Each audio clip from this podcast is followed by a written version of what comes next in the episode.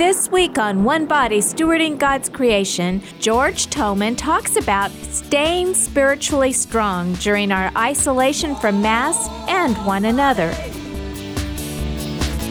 One body, stewarding God's creation. One body. One and now, here's George Toman. Hello, ladies and gentlemen. Welcome again to the One Body Show here on Divine Mercy Radio.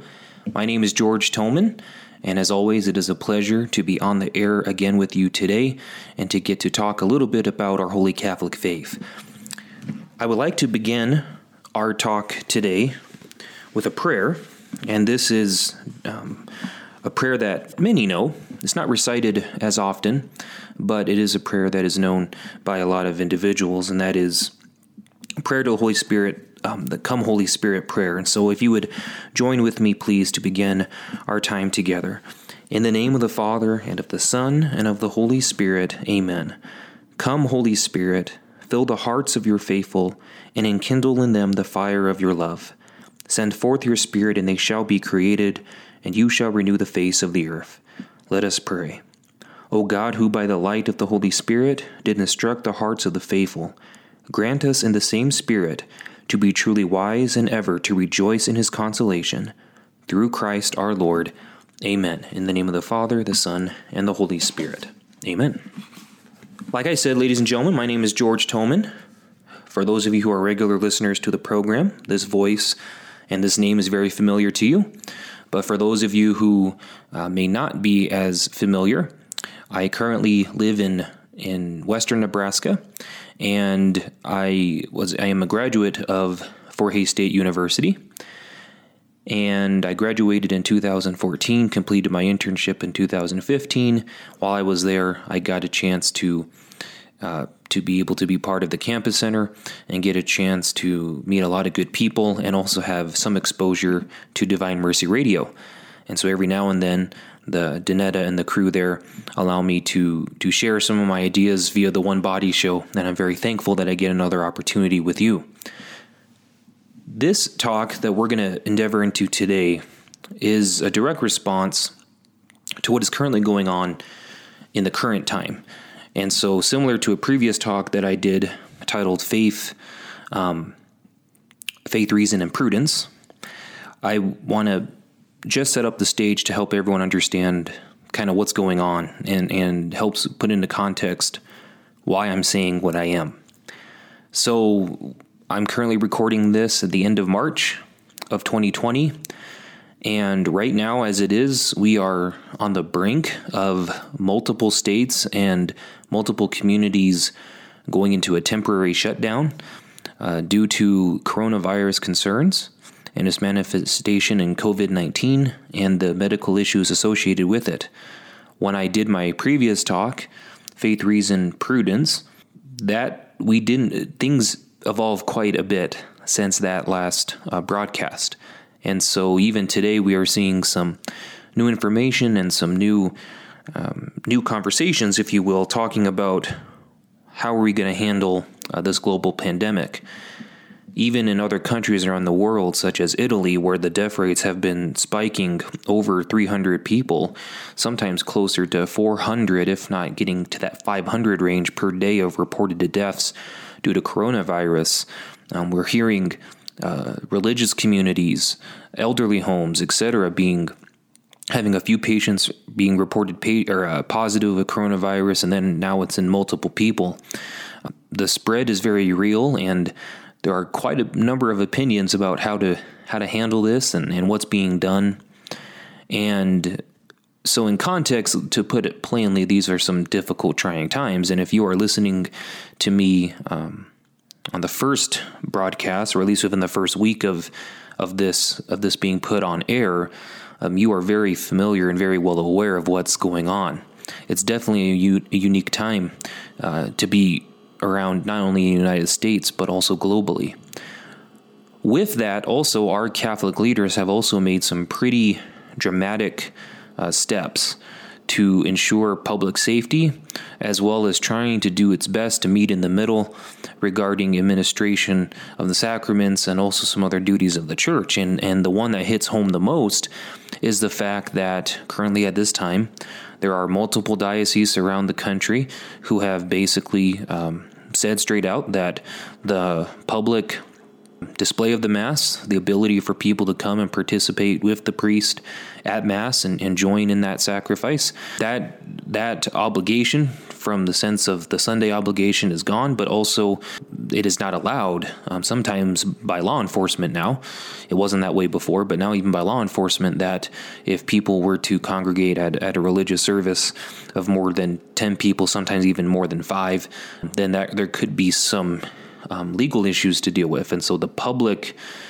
administration of the Mass and some of the sacraments has been uh, removed. Now, mind you, um, not necessarily canceled. Uh, in fact, I would argue that many priests are doing their faithful duty of praying at least one Mass a day, especially for their people and also for the intention in which that Mass is for.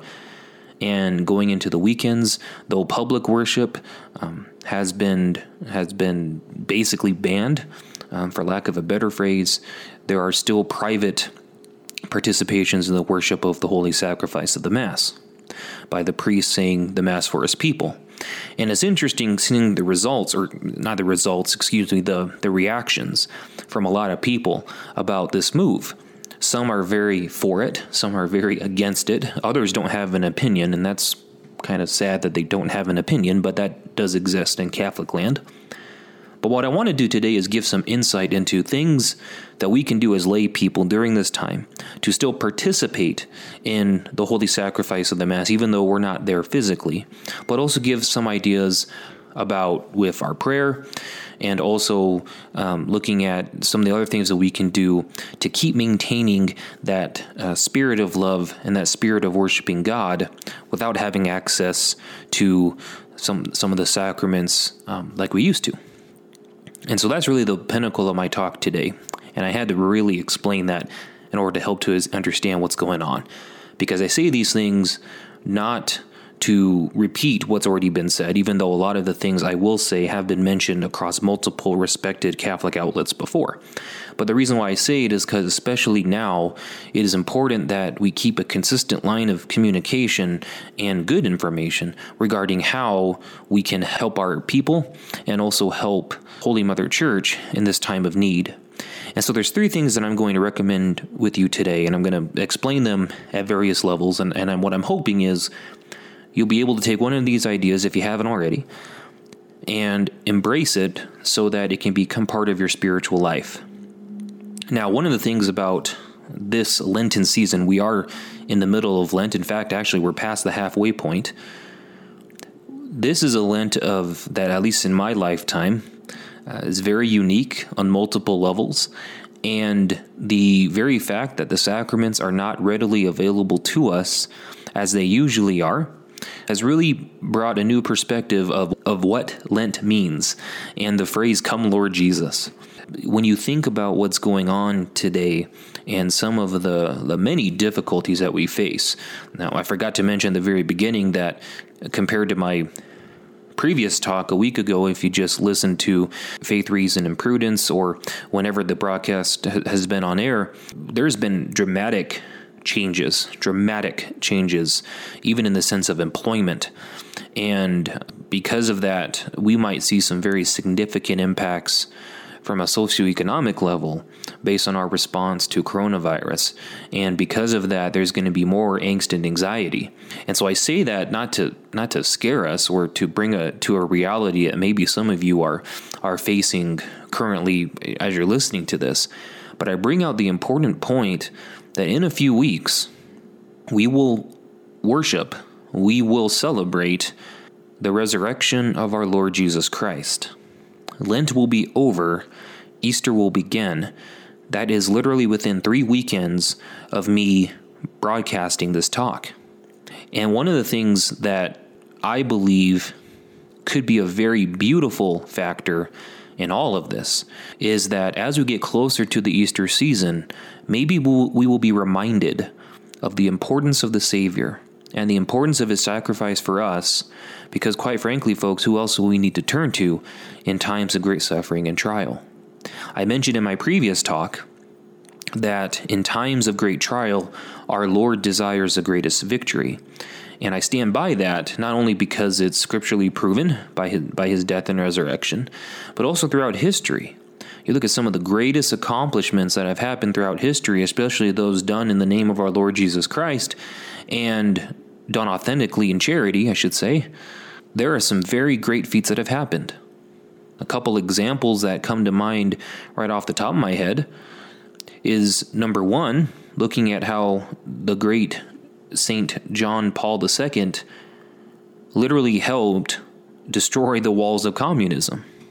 Obviously, there was a lot of people and a lot of things involved, but he took a very strong religious stance and said, I have the Holy Spirit on my side, and we're going to get rid of this for the sake of the human dignity of all people.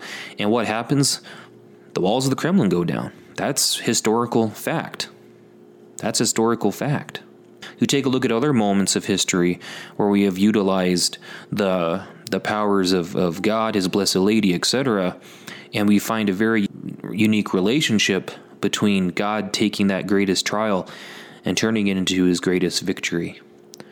And so, with all that said, I share all of this again as a means to provide help and support in a time that many of us may feel isolated, many of us might be confused, and hopefully, at the end of the day, um, we'll be able to find some strength to be able to move on and be able to do what we need to to help our brothers and sisters and help ourselves in this time of literally great difficulty. And so, with all that said, let me let's go ahead and break down the couple of things I'd like to share with you. The first is I want us to have a perspective on the Mass, what it is and what it isn't. That's going to be number one. Number two, I want to look at specifically what we can do with the scriptures themselves that are said at Mass and pray with them in our homes and make it a part of our work week. And then three, I want to talk about the recitation of the Most Holy Rosary and conclude with an encyclical that, that Saint Pope Leo the Great wrote back in the late 1800s, dealing with another pandemic that was going on at the time, where he asked the faithful to pray the Holy Rosary. Literally, soon after that, there was great successes in the sense of the, the pandemic being um, put aside. So let's begin with number one today what the Mass is and what it isn't. And the reason why I want to bring this up is I think people have lost, even in Catholic land, the reason why we go to Mass. And I think some of the reactions that have spurred, um, especially with the public worship of the sacraments being basically on delay and being banned in some cases due to coronavirus needs, I think some of the reactions are reflective of do we really know what we're talking about when we think about the holy sacrifice of the Mass and also the importance of the priesthood? I think for far too long, we have, in a general sense, have come to the understanding that the holy sacrifice of the Mass is meant for me, and that is wrong. The holy sacrifice of the Mass is for God. So we don't show up because necessarily we get something out of it, even though, yes, as a complementary factor, supplementary factor, we do get something out of it. But the most important reason why we show up for Mass is for what Jesus does at that moment. We are there for Him. And so, a quick theological lesson, if you will, that should be known, I think, by anyone who is willing to be confirmed um, or at least sometime in their lifetime profess the name of being Catholic. In the holy sacrifice of the Mass, it is simply heaven meets earth. In fact, in a very real spiritual way, they are united. So, in the moment of Mass, the reason why it is there is the holy sacrifice of the Mass. Why do we call it the holy sacrifice? For those of you who are well well educated in the faith, you know what that is, but maybe for some who need the reminder, we call it the holy sacrifice of the Mass because it is a re representation it is literally Christ and his perpetual sacrifice on the cross coming alive to us in the moment. So when our Lord Jesus Christ is being elevated by the priest, when the priest says, This is my body, which you have been given up for you, do this in remembrance of me. When he says those words and he elevates that bread and elevates that wine, right in Mass, that bread and wine become his body and blood. And in that moment, we literally leave our time and space and meet Jesus at the cross as if we were right there with Mary and John looking up at the Savior. And that is why we go to Mass, to be there for Jesus. Now, again, we do quote unquote get something out of it. And what we get out of it is that since we are there with our Lord Jesus Christ in the Eucharist, in that holy sacrifice, He then in turn sanctifies us by literally giving Himself to us. And so, again, folks, Mass is not about us and what we get. That's the big difference between Protestantism and Catholicism. In Catholicism, we go to Mass because at the end of the day, we desire to be there with our Lord Jesus Christ. In Protestantism, though there are many Protestant faiths and churches that believe that they are there for our Lord, many of the times the worship services are geared towards what the people want that's why you see the drums and the guitars and some of the other things that look very foreign to the Catholic ex- experience because the, the relationship is different. We don't view worship the same way. When Catholics talk about worship of our Lord Jesus Christ and the holy sacrifice of the Mass, we are literally talking about being there with our Lord at the Passover feast, there on Calvary, there at Mass. That's what we're talking about. We're not trying to reach up to the heavens using our senses. Use our senses in the sense of of being able to to reach up to God and be able to experience him. No, we are there really with him. That's what the holy sacrifice of the mass is. And to reiterate that point, let's turn to the very teaching of our faith. Catechism of the Catholic Church, paragraph 1323 for those interested. I'm just going to read it directly. At the last supper, on the night he was betrayed, our Savior instituted the Eucharistic sacrifice of his body and blood. This he did in order to perpetuate the sacrifice of the cross throughout the ages, until he should come again, and so to entrust to his beloved spouse, the Church, a memorial of his death and resurrection, a sacrament of love, a sign of unity, a bond of charity, a paschal banquet in which Christ is consumed, the mind is filled with grace, and a pledge of future glory is given to us. How beautiful is that?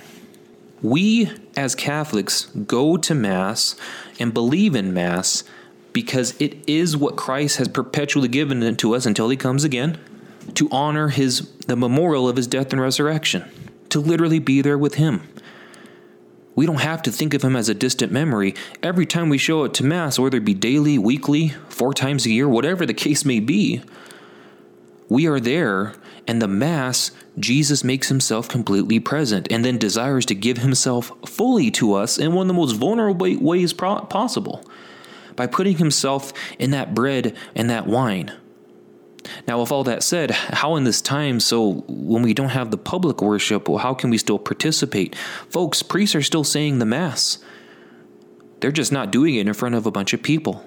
I can tell you, the priest friends that I know are very saddened that they don't have their family there with them.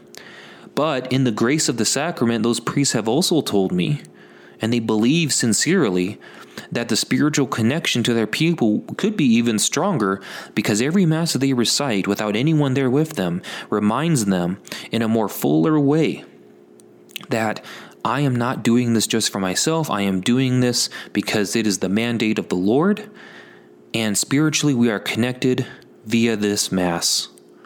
And because of that, even though the public worship might not be available to us, we can still whether it be Monday, Sunday, whatever the case may be, any day of the week, we can unite our prayers to that of our priest who are offering the Mass for us. And every Mass that is said in your area, in your local region, you can simply ask our Lord in prayer, Lord, I desire to unite my my intentions, my needs to the Mass said by your holy priest.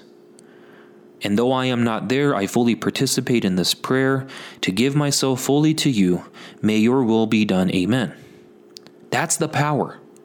In other services and other Christian denominations, you have to show up to get something.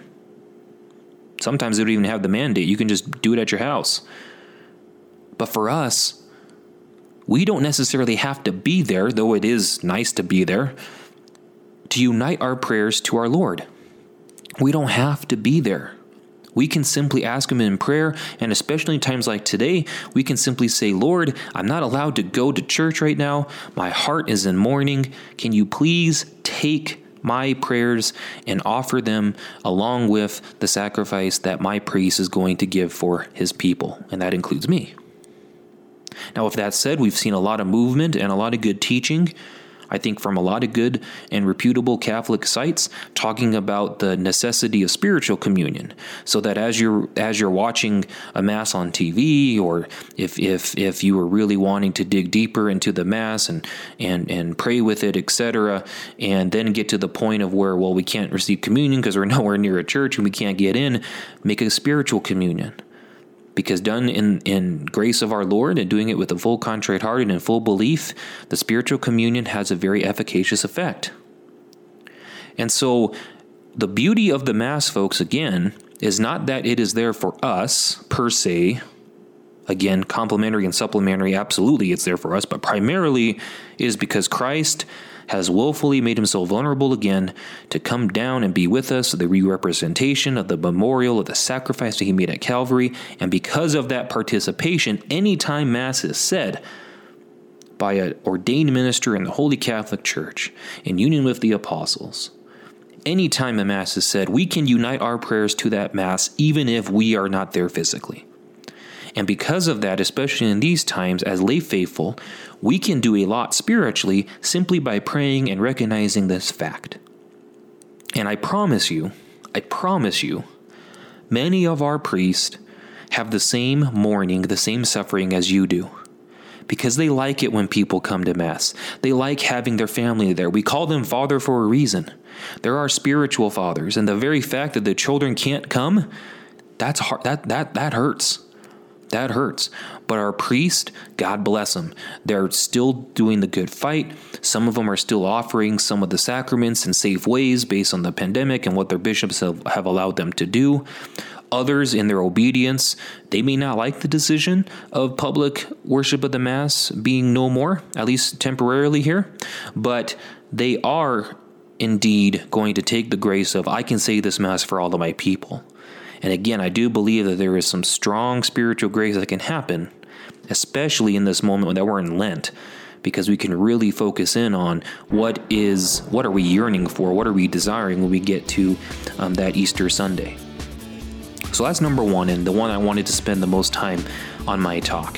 When we come back, I'm going to talk about praying with the scriptures and also making prayer a regular part of your routine with your families and then we'll conclude with some final thoughts. So, again, you're listening to The One Body Show.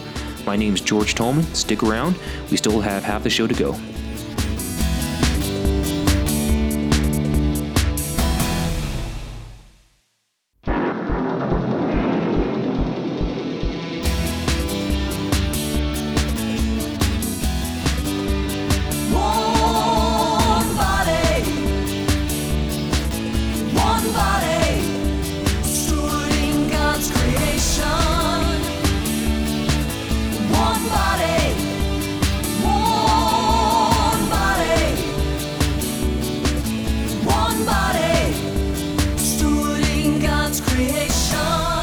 Ladies and gentlemen, welcome back to the One Body Show.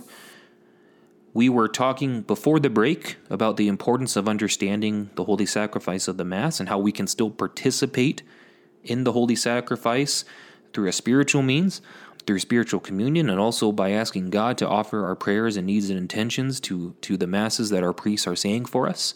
And now I wanted to conclude our time, spending the next, oh, 15 minutes now, discussing the importance of reading the scriptures in terms of participating in the Mass and also taking a look at our, our prayer life, particularly the Rosary and Divine Mercy Chaplet. So let's start me talking about the, the readings. I am a big believer that one easy practice to help you grow in the faith is taking the following Sunday's readings and reflecting on them a few times during your week. It literally only takes you 10 15 minutes. You could easily do it as part of your bedtime routine, but none or your morning routine, wherever the case may be for you, what whatever you uh, would want to do. But you can take those readings, especially the gospel, on the following Sunday and make them as part of your prayerful reflection throughout the week. Now, that's probably the easiest you can do especially in this time where you may not have access to the Mass or some of the sacraments. But by taking the readings that are coming up and just reflecting on them, praying with them, you will find a lot of spiritual benefit because you are participating in the upcoming holy sacrifice of the Mass simply throughout the week.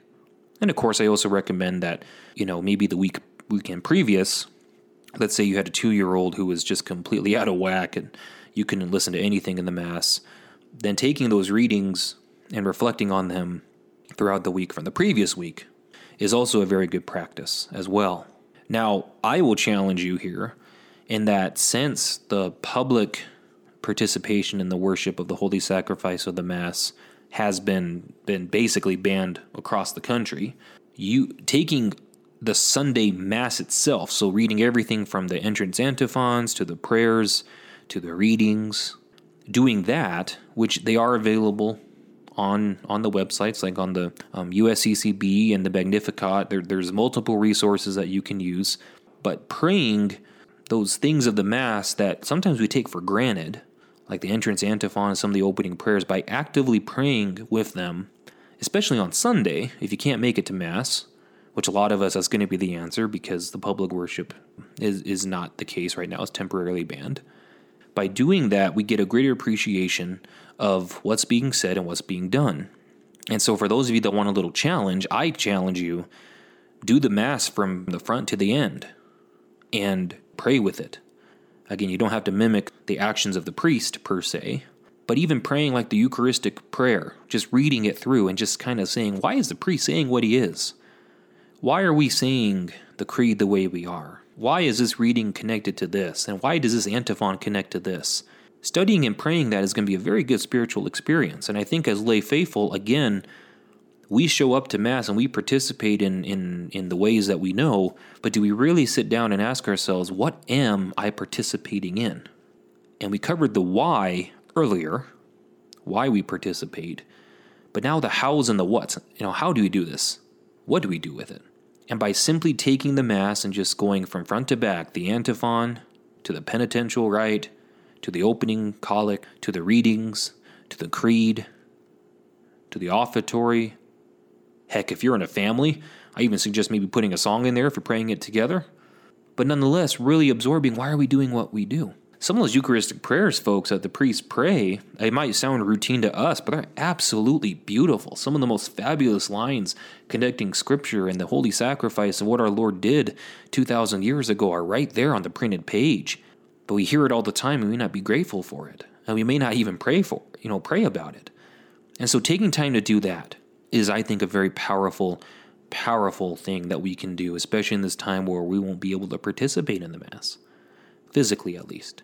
And by connecting these dots, the next time we go to Mass, it'll be very beautiful for us because we're going to see things we didn't see before. And so, again, on Sunday especially, but feel free to do it throughout the week, but on Sunday especially, again, watch your Mass on, on YouTube, on Facebook, on EWTN, listening to it on Catholic radio here on Divine Mercy doing all of that, but then also taking time to, to think through on Sunday, all right, what do these readings mean for me? And so praying with them, asking the Holy Spirit to come into that moment and spending 10 to 15 minutes of quality time reflecting on the Holy Scriptures. For those of you who want to get challenged, taking time to reflect on the whole Mass. Why do we say certain antiphons the way we do? Why is the gospel acclamation the way it is? Why is this Eucharistic prayer so meaningful and powerful? And so we do all of that very beautifully. And that's number two that we can do easily to help improve our spiritual lives in this time of desolation. And then number three, which I will spend the last five, seven minutes on, is taking time to pray the Holy Rosary, taking time to pray the Divine Mercy Chaplet, and making it a regular part of your day, especially on Sunday. Especially on Sunday. Now, I cannot overemphasize the power of the Holy Rosary. I cannot tell you how many graces the Rosary has has given to me and also to my family, and it's not because I just it's it's not like a pop machine where you pray the Rosary and you get something. That's not how the Rosary works. But the more that you delve into the mysteries of the Rosary, the more you delve into the prayers in which she contains, all of a sudden you grow closer to our Lord, especially into His love for the Blessed Virgin.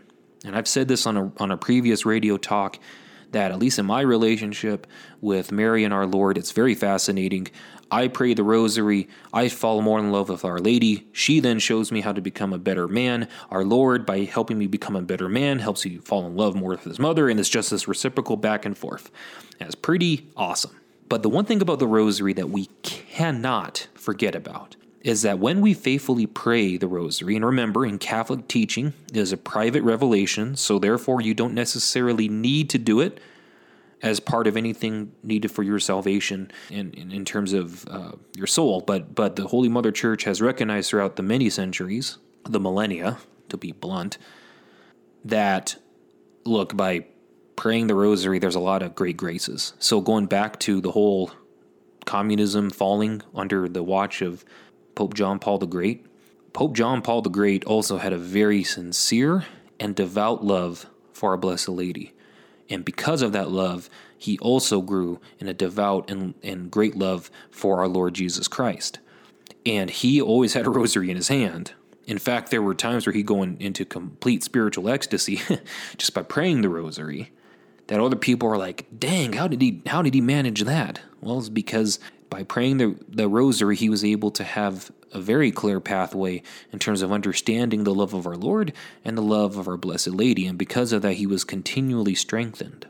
Now, I mentioned at the very beginning of the talk that Pope Leo XIII, Pope Leo the Great, at the end of the 1800s, he actually wrote an encyclical that looked at, or excuse me, that asked the faithful to pray the rosary in response to a cholera epidemic and how it was ravaging at least the 1800s quite a bit of Europe and other places around the world. And so he asked the faithful to pray the rosary in response to the cholera epidemic at the time. And I want to share quickly from that encyclical a line that he has near the end that I believe is very powerful.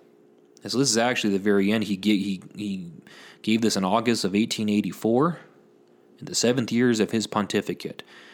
And so listen to these words We doubt not, venerable brethren, that rich and abundant fruits will be their suit of these efforts, especially if God, by the bestowal of his heavenly graces, bring an added increase to the fields planted by us and watered by your zeal. We are certain that the faithful of Christendom will hearken the utterance of our apostolic authority with the same fervor of faith and piety of which they have gave most ample evidence last year. May our heavenly patroness, invoked by us for the rosary, graciously be with us and obtain that, all disagreements of opinion being removed and Christianity restored throughout the world, may obtain from God the wished for peace in the church. In pledge of that boon to you, your clergy, and the flock entrusted to your care, we lovingly bestow the apostolic benediction.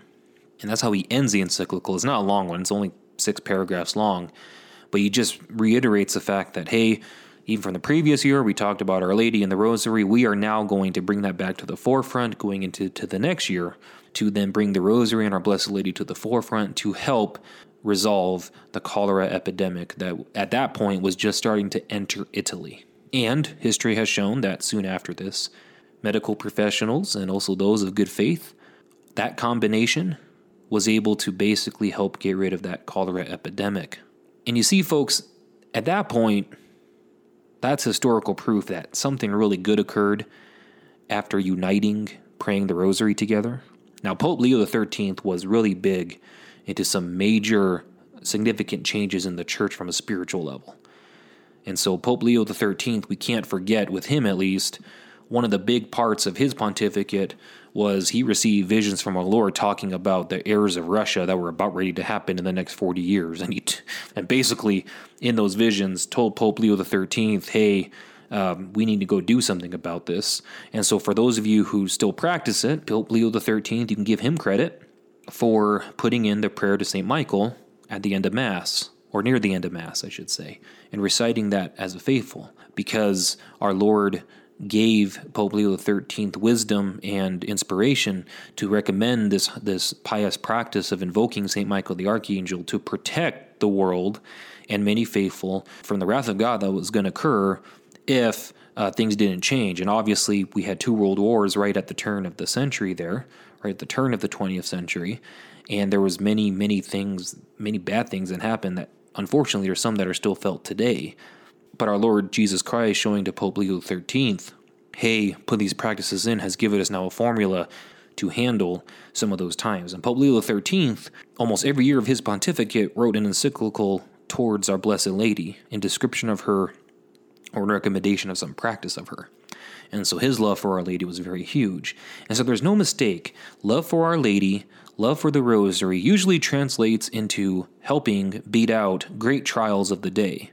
And I would argue that with the coronavirus, we do have a pretty significant challenge of the day. Not too long ago, um, again, in context of when I'm recording this talk, uh, not too long ago, um, our Holy Father, Pope Francis, asked the faithful to recite a rosary together. And so, if I'm sure for some of you, you might have been participating in that, where you participated with the Holy Father, with other um, faithful in Italy and also around the world, praying the Holy Rosary for an end to the coronavirus epidemic, or excuse me, the pandemic is correct terminology. We still have coronavirus, but again, to not lose fact of what the rosary does. Remember that things don't happen like a pop machine where we hit a button, we insert the money, in this case, praying the rosary, hit a button, all of a sudden we get the thing we want, or in this case, a cure for coronavirus. That's not the case. But the spiritual grace is necessary to handle the times that are coming. That's where the rosary comes into play, and it gives us more peace once the Lord's work has been finished in this moment. And so, again, I recommend to you very sincerely from practical experience, but also from the history of the church, to make time to pray the Holy Rosary, especially with your family if you have one. Especially with your family if you have one. Pray the Holy Rosary together. If the kids are a little too young, don't feel afraid to go one decade, have them do that, and then let them go play, and then you and your wife or whoever praise the your husband, or the case may be, praise the rest of the Rosary um, together as a couple even if you're engaged or you're just dating, I suggest praying the rosary as a couple. If you're single like me, enjoy praying the rosary by yourself, or if you have some buddies, you can even like maybe do a Zoom call where where you pray the rosary um, together in that moment. But nonetheless, there's many opportunities there for you to pray the rosary. And then on top of that, I want to quickly mention the Divine Mercy Chaplet because especially in these times, it's important for us to ask the Lord for His mercy, to appease His most sacred heart of anything that could be getting in the way of God bestowing graces on us. Remember, God is God is one God in three divine persons, and remember, a person similar to us um, is a relation-oriented in, um, individual. So we have the three persons of the Holy Trinity, one God. Every person has a unique relationship with the other. And remember, being persons is important that we keep the, the context in a relationship. And so sometimes if we do things that are really bad, God doesn't really appreciate that. And throughout history, we've seen the phrases of the wrath of God and other things. That's real, folks. I mean, remember, when you get mad at someone, you may not want the best for them, or you might, you know, stop helping them for whatever reason. Sometimes, again, it's not like God wants to do that, but because He is a person, three divine persons, because of that, uh, if we offend our Lord's Sacred Heart, if we offend the Holy Spirit, if we offend the Father, then, you know, quite frankly, we should get punished for that. Now, to help appease that, similar to children going up to their dad and going, please have mercy on me, you know, I know what I did was wrong, but now I really know, and this punishment's a little bit tough. Can you please alleviate from me? That's what we do with prayers like the Divine Mercy Chaplet. And so, keeping that in mind, too, to pray the Divine Mercy Chaplet, especially for you and your family, your extended family, asking God um, to give mercy to everyone to help free open the gates and free the graces that need to be coming our way, or at least that God desires. And so, doing that, I think, is also a really good practice. So, to conclude, I want to first say that in times like we're seeing today, the courage that we have towards our faith is, is a very strong and great witness. And I hope that for all of you, wherever you may be, that you're taking some time to offer your sufferings and also the joys of these moments to our Lord. And by giving them faithfully to Him, we're then able to not only become stronger disciples for ourselves, but also be able to be there with our Lord Jesus Christ, to come for Him and to be with Him as He desires to be with us in this moment. And so, to conclude our talk today, please join with me in a glory be, thanking our Lord, thanking the Holy Trinity um, for their their presence in this world, for their continued support, even if others may not want to turn to God Himself, and also for His blessing and protection upon us. In the name of the Father, the Son, and the Holy Spirit. Amen. Glory be to the Father, and to the Son, and to the Holy Spirit, as it was in the beginning, is now, and ever shall be, world without end. Amen. Thank you, everyone. God bless you. Until next time, take care. Bye bye. Thanks for listening to this week's One Body Show, Stewarding God's Creation. If you have a comment about today's show, please go to dvmercy.com and click on the One Body icon. The comment button is in the middle of the page. Also, Divine Mercy Radio is expanding into Salina. If you are able to help us in purchasing equipment, we desperately need to. To help build this station, please go to dvmercy.com and click on Donate. Or you can send your donation to Divine Mercy Radio, 108 East 12th Street, Hays, Kansas 67601. Thank you and God bless you for all your donations. You're listening to Divine Mercy Radio 88.1 KVDM Hays, 88.1 KRTT Great Bend, and soon KJDM 101.7 in Salina. If today you hear his voice, harden not your hearts.